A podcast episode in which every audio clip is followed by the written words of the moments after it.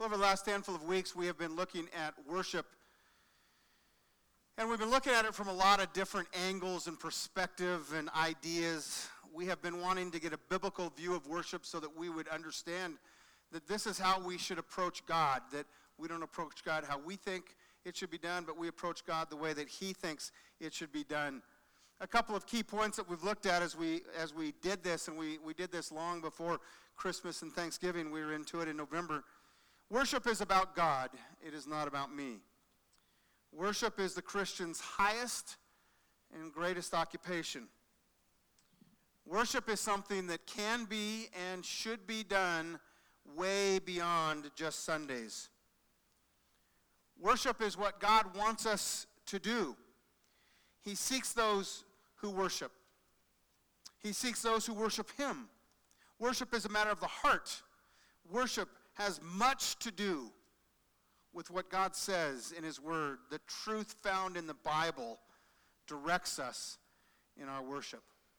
Obviously, we covered a lot of different things, but those are some of the more outstanding points that we looked at over those weeks. All that being said, we can be sure that attacks will come. When we settle in and determine that we're going to worship and we're going to worship biblically and properly, we're going to be involved in this thing called worship, boy, you got to know that there's going to be some opposition for worship. By and large, worship's going to come from one of three sources, and maybe all three of them all at once. Satan, who is our constant enemy, is certainly going to attack us concerning this.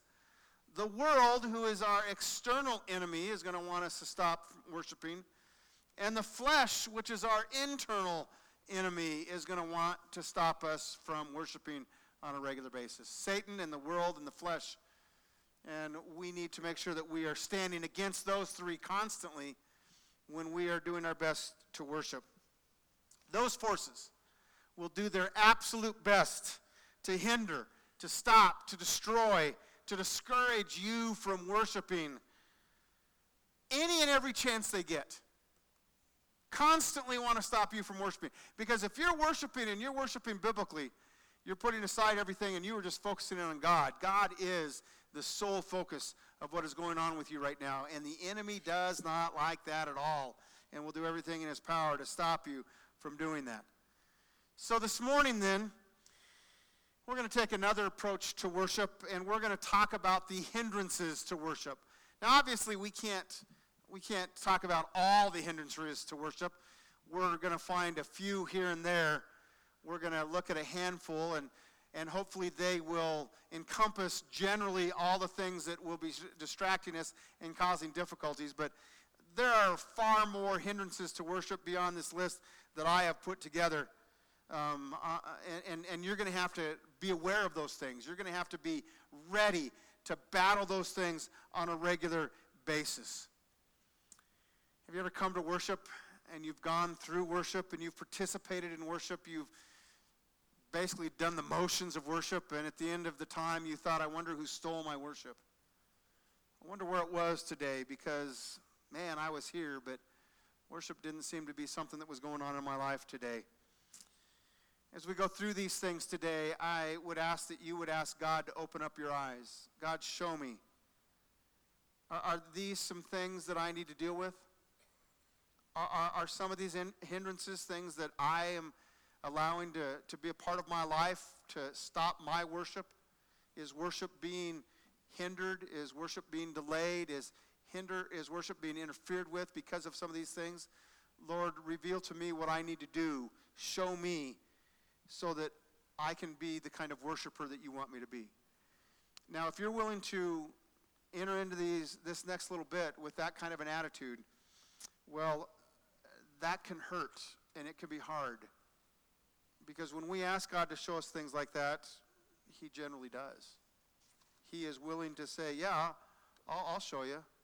I'll help you out. If you want to if you want to know some of the things that are stopping you from being close to me, yep, I'll show those things to you. So you might be ready for that today, and we might need to really deal with some things in our life beyond this hour so that worship can be what it needs to be. We're going to look at nine different things this morning that are hindrances to our worship. The first one, hindrance number one, or thief number one, if you will, that steals our worship is self will. Self will. It has always been an amazing thing to me that during worship, during times of singing tremendously wonderful songs like we just finished with, times of prayer, times of Bible reading, preaching, whatever's going on, it has always amazed me that during holy times of worship, our mind can be way over there. I mean, it can just absolutely run away with us. And we can be thinking about things that are about yesterday or tomorrow, or sometimes, in all honesty, things that have no business being involved in worship at all. Our minds can really be very tricky. We must deal with that. Well, that's in the category of self will. Self will. The will tries to get us to go somewhere else. I want to go over here. I want to think about this. I want to ponder that. I want to be there. I want to be pondering and thinking about how to deal with this problem or this situation or those that issue. And oftentimes we don't even begin to really worship because our will has us going places where we don't want to go and we don't need to be there. I don't want to do this. I want to be over there instead, and we go along with our will. Open your Bibles with me. We'll be in different passages this morning, obviously. Leviticus chapter 10. We're going to look at a couple of verses for every one of these hindrances to worship this morning. And, and this first one with self will is Leviticus chapter 10.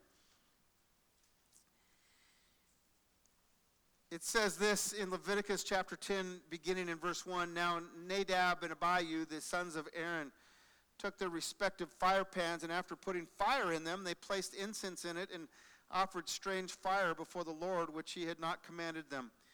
And fire came out of the presence of the Lord and consumed them, and they died before the Lord. Then Moses said to Aaron, It is what the Lord spoke, saying, By those who come near me, I will be treated as holy, and before all the people, I will be honored. So Aaron, therefore, kept silent. So the situation is simply this lack of self control. What exactly went on? You know, that's been debated forever. We really don't know, and here's the thing it's not important for our conversation at all. It doesn't matter what the strange fire was in this particular situation for us today. You know what matters is simply this verse and these words. They took that fire. After putting fire in their fire pans in verse 1, they placed incense on it and they offered strange fire before the Lord. And here it is, which he had not commanded them self will. I think it'd be better to do it this way. I want to do it like this. It was their will that got them in trouble here because they would not do what it is that the Lord had commanded them to do. The issue of what it was exactly doesn't matter one iota. The issue is the Lord commanded them to do this, and they did that. And why was that? Self will. Let's do it our way. God won't mind. Yeah, he does. He don't like it. God wants it done his way because we are worshiping him. And we need to make sure that we are worshiping him in the way that he has told us to worship him. And we spent time looking at some things in the Bible that talked about that our, our worship needs to be uh, needs to be done in a biblical way. If we're not doing it in a biblical way, we're truly not worshiping the God of the Bible. We're doing it our way. And we can't do that. So, self will, placing your confidence in yourself rather than God, self will will hinder worship on a regular basis, is I'm going to do it my way. And we go into worship with that attitude. Hindrance number two. Hindrance number two is worldliness. By this, by this term, I mean those things in the world which God is left out of. It could be pleasures, it could be people, it could be places, it could be pursuits, the Bible teaches us that although that we live in a physical world, what we're about is spiritual. That we are spiritual beings living in a physical world. And 2 Timothy 4:10 tells us that one of Paul's fellow workers lost the battle because it says this, Demas has forsaken me having loved this present world. One of the things that will keep us from worshiping as we ought is loving this present world more than we are loving to worship God and the God we worship. Turn with me to 1 John chapter 2. 1 John chapter 2. There is a, as we have seen, there is a commitment, there is a dedication, and there is a sacrifice that goes with worshiping. Well, you know what keeps us from being committed and dedicated and sacrificing? Oft times, those things that draw us away, those things of the world that we love more than we love the things of God. And so we need to be very careful about the worldly influence in our life that will keep us from worshiping. It says this in 1 John chapter 2 verse 15 and 16, "Do not love the world nor the things of the world. If anyone loves the world, the love of the Father is not in him. For all that is in the world, the lust of the flesh, the lust of the eyes, and the boastful pride of life is not from the Father, but is from the world." When we come to worship, these things need to not be a part of it the lust of the flesh, the lust of the eyes, and the boastful pride of life. When we come to worship, it's about God. It is not about us. And let me just say, as we're talking about hindrances to worship, start there and your worship will change overnight. It's about God, not about us. It's about God and not about us. Turn to James chapter 1. James chapter 1.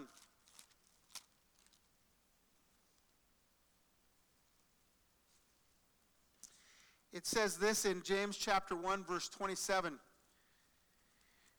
Pure and undefiled religion in the sight of our God and Father is this to visit orphans and widows in their distress and to keep oneself unstained by the world.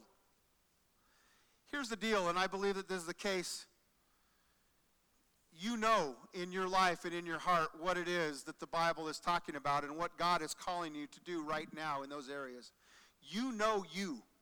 And you know what it is that you need to deal with when it comes to lust of the flesh, lust of the eyes, and the prideful boast of, and the boastful pride of life. And you know what it is that God wants you to do when it comes to keeping unspotted from the world. You know what those things are. They, generally speaking, are not secrets in our world. They're not complicated in our world. We know what they are.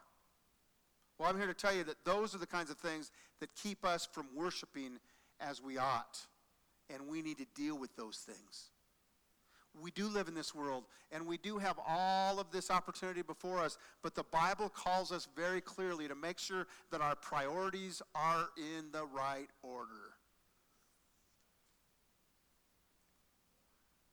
This can cause a problem with worship. The third thing, then, the third thing, hindrance number three, thief number three, is a critical spirit. A critical spirit. Now, obviously, when we talk about worship, we think about coming to a place like this often. We've talked about the fact that it's bigger than that. And so you need to understand that as we talk about this, and you need to make sure that this applies in your life, how you are approaching worship. But something that'll stop us from worshiping is a critical spirit. How often does the average Christian come to a worship service looking to find fault. And why do we do that? Generally, we're fault finders. Generally speaking, we find fault. I dare say that we come quite often. To attend a service with the fostering of a fault finding attitude of mind, thinking in terms of, I'm looking for fault, is absolutely a, a fatal flaw to the worshiper. You will not find yourself worshiping well if you are looking to find fault as you come into a place like this or as you go into your private worship. You will not find worship. Why? Because fault finding absolutely occupies that person's mind. Absolutely occupies that person's mind. We're occupied with fellow believers instead of God. We're occupied with the nuances of the building instead of God. We're occupied with the ins and outs of this or that instead of God. And you know what's amazing about fault finding is that generally speaking, it starts in the smallest, tiniest of ways, but left unchecked, it develops into a monster that sours our entire life. Looking for the wrong rather than the right on a regular basis fault finding. You fill in the blank here because you know that there are things that are going on, there are issues that happen all the time. The parking lot's too snowy. The parking lot's too muddy. The parking place isn't in the right place. There's, there's water dripping off the roof. I'm getting wet. The, the door isn't unlocked, or the temperature's not right, or the pencils aren't in the pew, or the screen came down at the wrong time, or the words weren't there, or they dis. Whatever. You name it. And away it goes, doesn't it? And before you know it, our only thought are those things. Or we come and, and we're, we're about finding fault with others before we get here. And when we get here, then that's our mindset because it started before we got here. Okay? We will talk about this next week, but one of the difficulties of worship, obviously, is some of the things that happen before we get into this building. You know, I'm sure that every one of you had to follow the worst driver in the world today to get here, didn't you? The worst driver. I don't know what that person was thinking. They were going the wrong speed limit. They were turning wrong. They weren't using their. I mean, all sorts of issues, right? Fault finding, fault finding, fault finding. We get to the parking lot, and all of a sudden, we're supposed to be transformed when we walk through the doors. And it creates a problem with our worship. We need to understand that this is a problem. A runaway critical spirit will absolutely destroy us and stop us from worshiping. I wrote this down from somebody, and they said this A runaway critical spirit will dry up the milk of human kindness. It'll blind any kind of vision. It'll warp the spiritual understanding and render the Christian useless to God and his fellow believer. It's not a good thing. And we need to deal with it. Turn with me to Galatians chapter 5 for this one. Galatians chapter 5. critical spirit, Galatians chapter 5, verse 15, it says this But if you bite and devour one another, take care that you are not consumed by one another. You start attacking one another, you start becoming critical of one another within the body of Christ. What happens next? We consume one another. It's a terrible, horrible, rotten thing. One of the difficulties that we, need, that we face on a regular basis is that we worship with people. And people can be, well, irritating. We all know that. We're all people. So we need to approach this from the right perspective and not allow that critical uh, approach to get us to the point where that's what's consuming our worship. We need to be very careful about that. I mean, and, and, and it's the smallest thing. It is the smallest thing that can happen. And, and so, so you look up at me and, and you say, I wish he wouldn't wear a yellow shirt. I, the guy looks pathetic. Who dresses him? The guy looks pathetic in yellow shirts on a regular basis. What, what is the deal with that? Okay, so you go down that road, and all of a sudden, all of a sudden, you're starting to nitpick on all sorts of things then.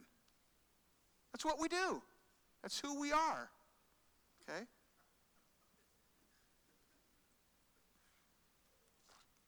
1 Corinthians chapter 13, don't turn there, but it says, Love thinks no evil, bears all things, endures all things, and a critical spirit is as far away from that as you can possibly get. A critical spirit, whether it's critical about the things that are in this building, about what goes on in this building, the people in this building, if it's a critical spirit about what goes on at home before you get to this place, if it's a critical spirit about getting to this place, if it's a critical spirit about things that happened last week at work, I don't care what it is, that critical spirit, whether it's worshiping here or on your own during the week, that critical spirit will absolutely stop your worship. We need to confess that to the Lord. And you need to ask Him to take that away from you. Lord, give me different vision. Lord, that I would see things differently that I wouldn't be critical in my life. Hindrance or thief number four laziness. Laziness.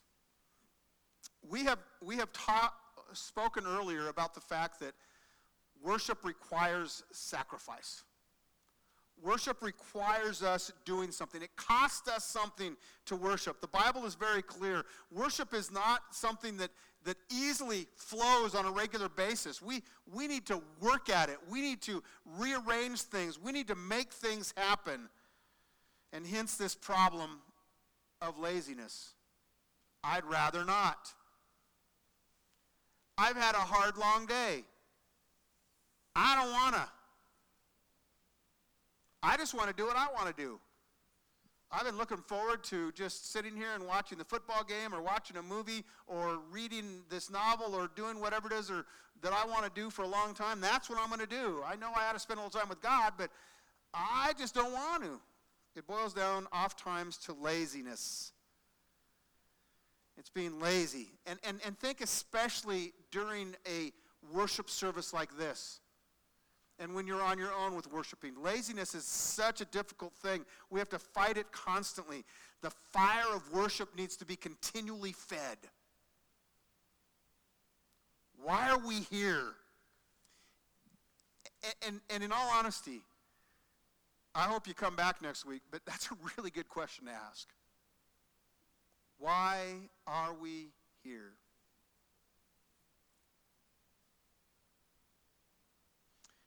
And we need to come to grips with that answer. And if the answer is here, I'm here to honor my God, and I'm here to worship Him, I'm here to know Him better and learn more about Him and to fellowship with His people, those kinds of things, you know what? That takes work. We, gotta, we have to go out of our way to do that. We need to concentrate. We need to put aside the hindrances and, and, and, and, and all of those different things that are going on. We need to deal with what needs to be dealt with during this time. We need to prepare for it properly and we need to embrace it properly. You cannot be lazy and embrace biblical worship. It's hard work. And you got to be committed to it. You got to rearrange things and you have to do that. But I'll tell you what, it is spiritually so rewarding when we worship when we when we stop with the critical spirit and just worship. Let me let me just deal with uh, let me deal with a song. So we sing songs, and we sing good songs in this church. Good songs, biblical songs. Paige does a great job of directing our hearts toward worship with biblical songs. But I get irritated at something that goes on during the song. I don't care what it is, you fill in the blank. And all of a sudden, I'm unable to worship. And that song no longer is being used as that tool by God to direct me toward Him. That's laziness. Bring your mind back. Come back. Lord, I'm not going to go down that road. I want to sing those songs. I want to read those words. I want to sing this unto you because these are about getting me to you. I want to make sure that I'm doing that. Now, this next thing that we want to talk about is pretty important and it's pretty significant. Part of laziness. The fuel needed to make sure that worship is the way that it needs to be in our life. We need to make sure that we are living a life of obedience to the Lord. A life of reading the Word of God a life of praying. I will never worship if I'm not in the Word, as we've seen in this, in this series. I just won't.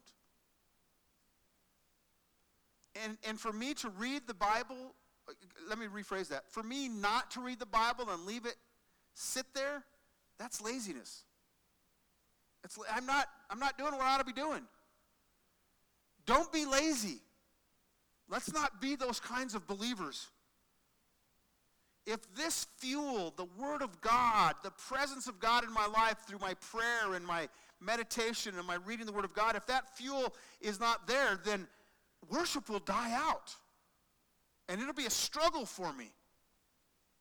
I have said this over and over again We've said it during this series. If you ignore God throughout the week and then you, you come here on, on Sunday morning and you think that it's going to be the greatest time in the world, you're going to be mistaken many times because you haven't been worshiping throughout the week and getting ready for this event, this moment. There are way too many Christians that honestly think that there is something magical that happens when we walk through the doors of a church on a Sunday morning. All of a sudden, we're going to be where we need to be spiritually. Not if you don't get yourself there through some spiritual hard work. You're not going to be. Talking to God, meditating with Him, listening to what He has to say, study and prayer and a life of devotion. That's what we need if we're going to worship. Everything is insisting on our time. Everything is wanting our attention. We need to make sure that the Word of God is getting what it needs from us. Romans chapter 13 is a, a verse I'd like us to look at concerning this.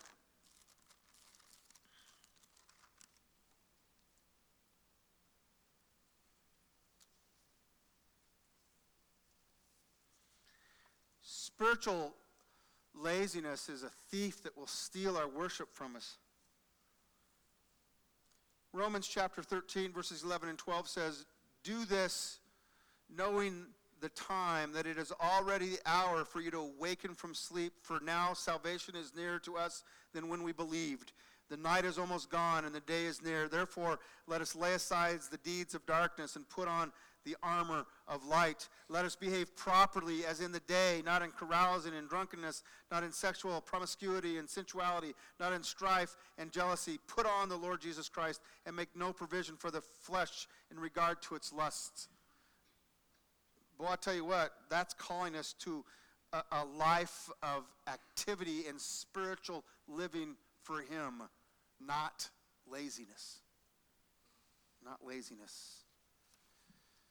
I came upon this little saying years ago. It's in the front of one of my Bibles. It says, It is impossible for a believer, no matter his experience, to keep right with God if he will not take the time and the trouble to spend time with God. Let other things go, but don't neglect Him. Don't be lazy. Hindrance or thief number five impatience or hurrying. This one's a little, little harder for us, but it needs to be something that we think about. Psalm 46:10 says, "Be still and know that I am God." Psalm 37:7 says, "Rest in the Lord and wait patiently for him." Stop and let God minister to you. Just because Satan has the world going 90 miles an hour doesn't mean you have to go 90 miles an hour. We live in an awfully fast paced world. And if we are going to worship properly, one of the things that needs to happen in our life is that we need to we need to stop hurrying so much with God. We need to give up our impatience. And the reason I use the word impatience is because we live in the world that is all about going on to the next thing. Let me go to the next thing. Well, I want to challenge you with worship that you stay in this thing for a while. Be still and know that I am God. Be silent. To experience worship at its finest, we must be patient and we must be quiet. We must allow God to do some work in our life. Psalm 62 says, My soul waits silently for God alone, for my expectation is from Him. Be very careful that you do not transfer the ways of the world and your time with God and worship, uh, uh the ways of the world to your time with God in worship. It is not a speed thing. It is not way too many of us with our devotions, with reading, uh, uh, the point is to finish. As soon as we start, the point is to finish. So we can go on to the next thing. When you're with God, the point is to be with God. And when your time with God is done, go on to the next thing. The point is not to finish so we can go on to the next thing. The point is to be with God. It's a really good thing. We need to learn silence. We need to learn quietness. We need to learn to slow down and be with God. And we live in a world that fights that more now than it ever has, and it's only going to get worse. We've talked about this before. We need to stop letting electronics rule our lives. You have that power and that ability, you can do it.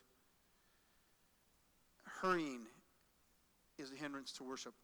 Number six, formalism. Hindrance number six is formalism. What I mean by that is that we, we, we substitute the, the scriptural, the simplicity of Scripture and the liberty of the Holy Spirit for meticulous and exact observance of certain things at certain times, forms and rules and regulations, rather than an inward spiritual reality. We don't struggle with that much in this church, but it can happen sometimes. This formalism has many forms. This, this idea uh, it's the idea of maybe attendance taking the place of worship. It's the idea of, of if things change, I can't worship properly. If somebody's in my seat, uh, I, I can't do what I need to do right because I can't sit in my spot. My parking lot, my parking place isn't, isn't there. Whatever it may be. In worship, whether it's in a group like this or whether it's us alone, we must allow God to work. We must allow God to move. Now, I, I, I believe that we should do things in, in order and proper, but you will notice there are times when we do things that are different here and there. We've done the Lord's Supper differently the last couple times we've done it because I feel like this is what God would have us to do. We've ended the service differently a time or two. This is what God would have us to do, and we need to go with the flow when those kinds of things go so that worship can be a rich and wonderful experience. Don't allow the form to be the only way you can worship. Step outside it every once in a while. It's a good thing. Hindrance number seven. This is a pretty big deal. This kind of goes along with the critical spirit. This is an unforgiving spirit. And the reason why this is so important is because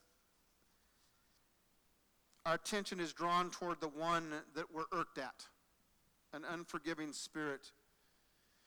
And this obviously goes along with the critical spirit that we have a tendency to, to be irked at people or irked at things, and so we just can't get past that. If we can't get past things, we'll never be able to worship. Never, never, never, never. The issue is who we're mad at or the thing that we're mad at. If it's people sometimes, and we have an unforgiving spirit and we have an issue with somebody else, it can be, why, is she, why are they here? What, what is that? What are they doing here? Or it can be, I certainly hope they're listening right now because they need that. I, this is this is a good thing. All right. We need to be very careful about that in our lives. And the reason why we bring this up is because relationships are tricky and relationships are hard and relationships are consuming. And there are times when we allow our relationships to get out of control and they create in us an unforgiving spirit that doesn't allow us to worship properly. Let's turn to a couple passages on this one. Let's go to Matthew chapter 5.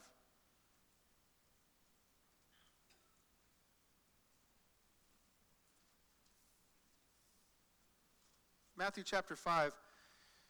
It says in verses 23 and 24 Therefore, if you are presenting your offering to the altar and there you remember that your brother has something against you, leave your offering there before the altar and go. First be reconciled to your brother, then come and present your offering. Let's go to Ephesians chapter 4. Here's the thing that we need to understand as we think about an unforgiving spirit robbing us from our worship the beautiful thing about that is that God gives us a, a solution for that, and that is to seek forgiveness, to ask forgiveness, and to grant forgiveness. In Ephesians chapter 4, we read this beginning in verse 30 Do not grieve the Holy Spirit of God, by whom you were sealed for the day of redemption.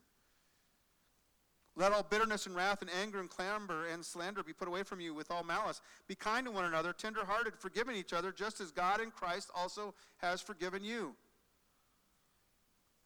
never allow that small misunderstanding grow into something bigger. It is, it is difficult when we are in a group this size to not have issues once in a while with people. It just, it's the way it works. But we don't have to let those issues grow and become the poisonous cancer that they do sometimes in our life. We need to swallow our pride and buck it up and ask forgiveness and grant forgiveness that we might go on.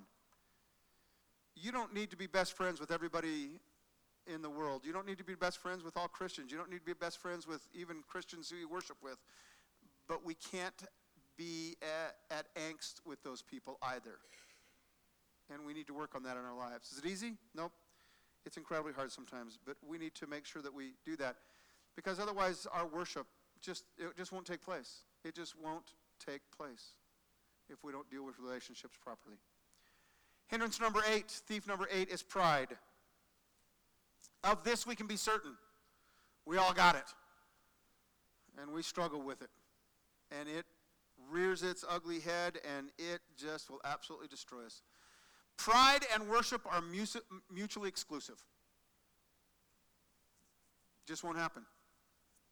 You're prideful, you're arrogant, you're going to be against God. The Bible teaches that very, very clearly. It's sin. All that you have and all that you are is because God has done what he has done for you. True worship will not allow you to hang on to your pride. Let's go to James chapter 4.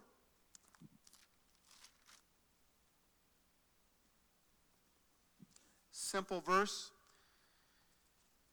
very clear. James 4 6, but he gives a greater grace. Therefore, it says, God is opposed to the proud, but gives grace to the humble. There you go. I come to God with a pride issue, God's opposing me. I need to come to God with humility, understanding who He is, what He's done for me, who I am. I need to come to Him biblically. So, pride is a pretty dangerous thing, and we need to watch out, and it is something that we fight constantly. Hindrance number nine, then, is unconfessed sin. Unconfessed sin. James chapter, or excuse me, uh, 1 John chapter 1. 1 John chapter 1. Unconfessed sin will stop our worship. Now, here's what's important, okay? We're all going to 1 John 1, and I'm going to wait till you get there.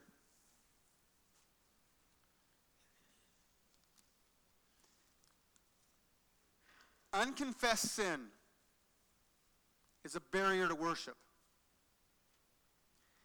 Unconfessed sin, listen closely, unconfessed sin is not a barrier to attendance, it's a barrier to worship.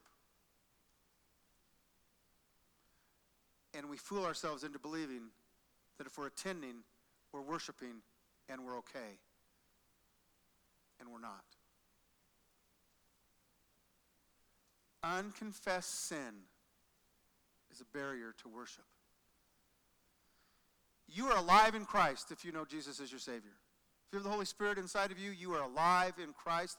That will never, never, never change.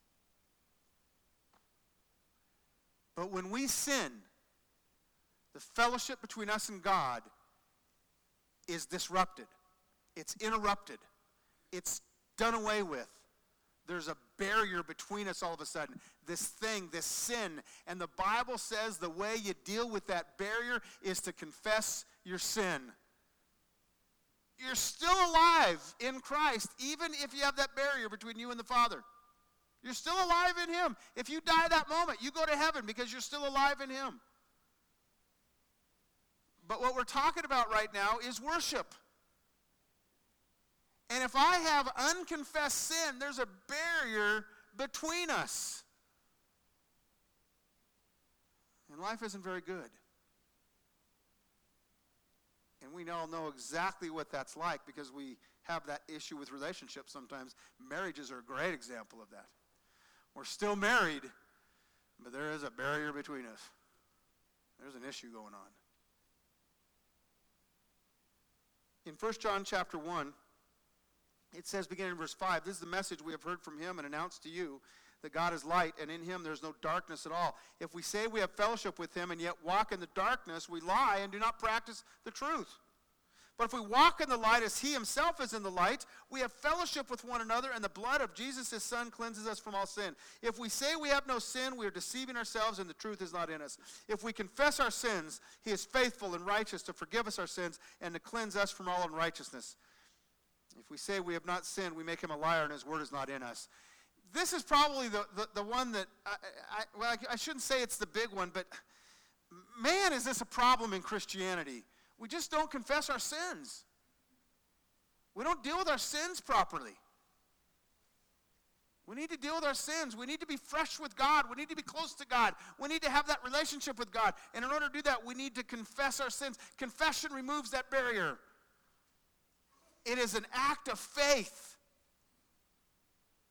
Lord, I, I have done this and I agree with you that this was sin. This was against you, and I, I repent from that. Forgive me, cleanse me. And God says, Done. Let's be close again. We've just opened up the doors wide for worship. Doesn't take much, but it needs to happen. Many do not enjoy worship nearly like they ought because we're just not confessing our sins like we ought. Take some time to confess your sins. We'll deal a little bit with this next week as we talk about preparing for worship in the right way. Get right with God. If we're going to be involved in this spiritual activity and get the most out of it, we need to be spiritually where we belong, need to be with God. Confess your sins. Worship, it can be a tough thing, but it is a gratifying thing, isn't it? It's wonderful. Who stole your worship? Who's stealing your worship? Self will, worldliness, critical spirit, laziness, impatience and hurry of life, formalism, unforgiving spirit, pride, unconfessed sin. Ask the Lord, what do I need to do, Lord? What do I need to do so that worship is what you would have it to be? Show me, convict me, grow me, so that worship just becomes this exciting, vibrant thing that you've laid out in the Word of God. Father, thank you for the time we've had as we've been studying worship up to today and, and, and, and these, these barriers, these thieves, these hindrances to worship. Convict us. Don't give us peace until we deal with some of these. That our worship would be overwhelmingly fantastic, not only in this place on these days, but as we worship throughout the week with you. Father, that we would deal with these things so that we might be found unspotted, that we might stand in the righteousness of Christ as we ought. Do this work for your glory and for the sake of our time of worship, we pray in Jesus' name.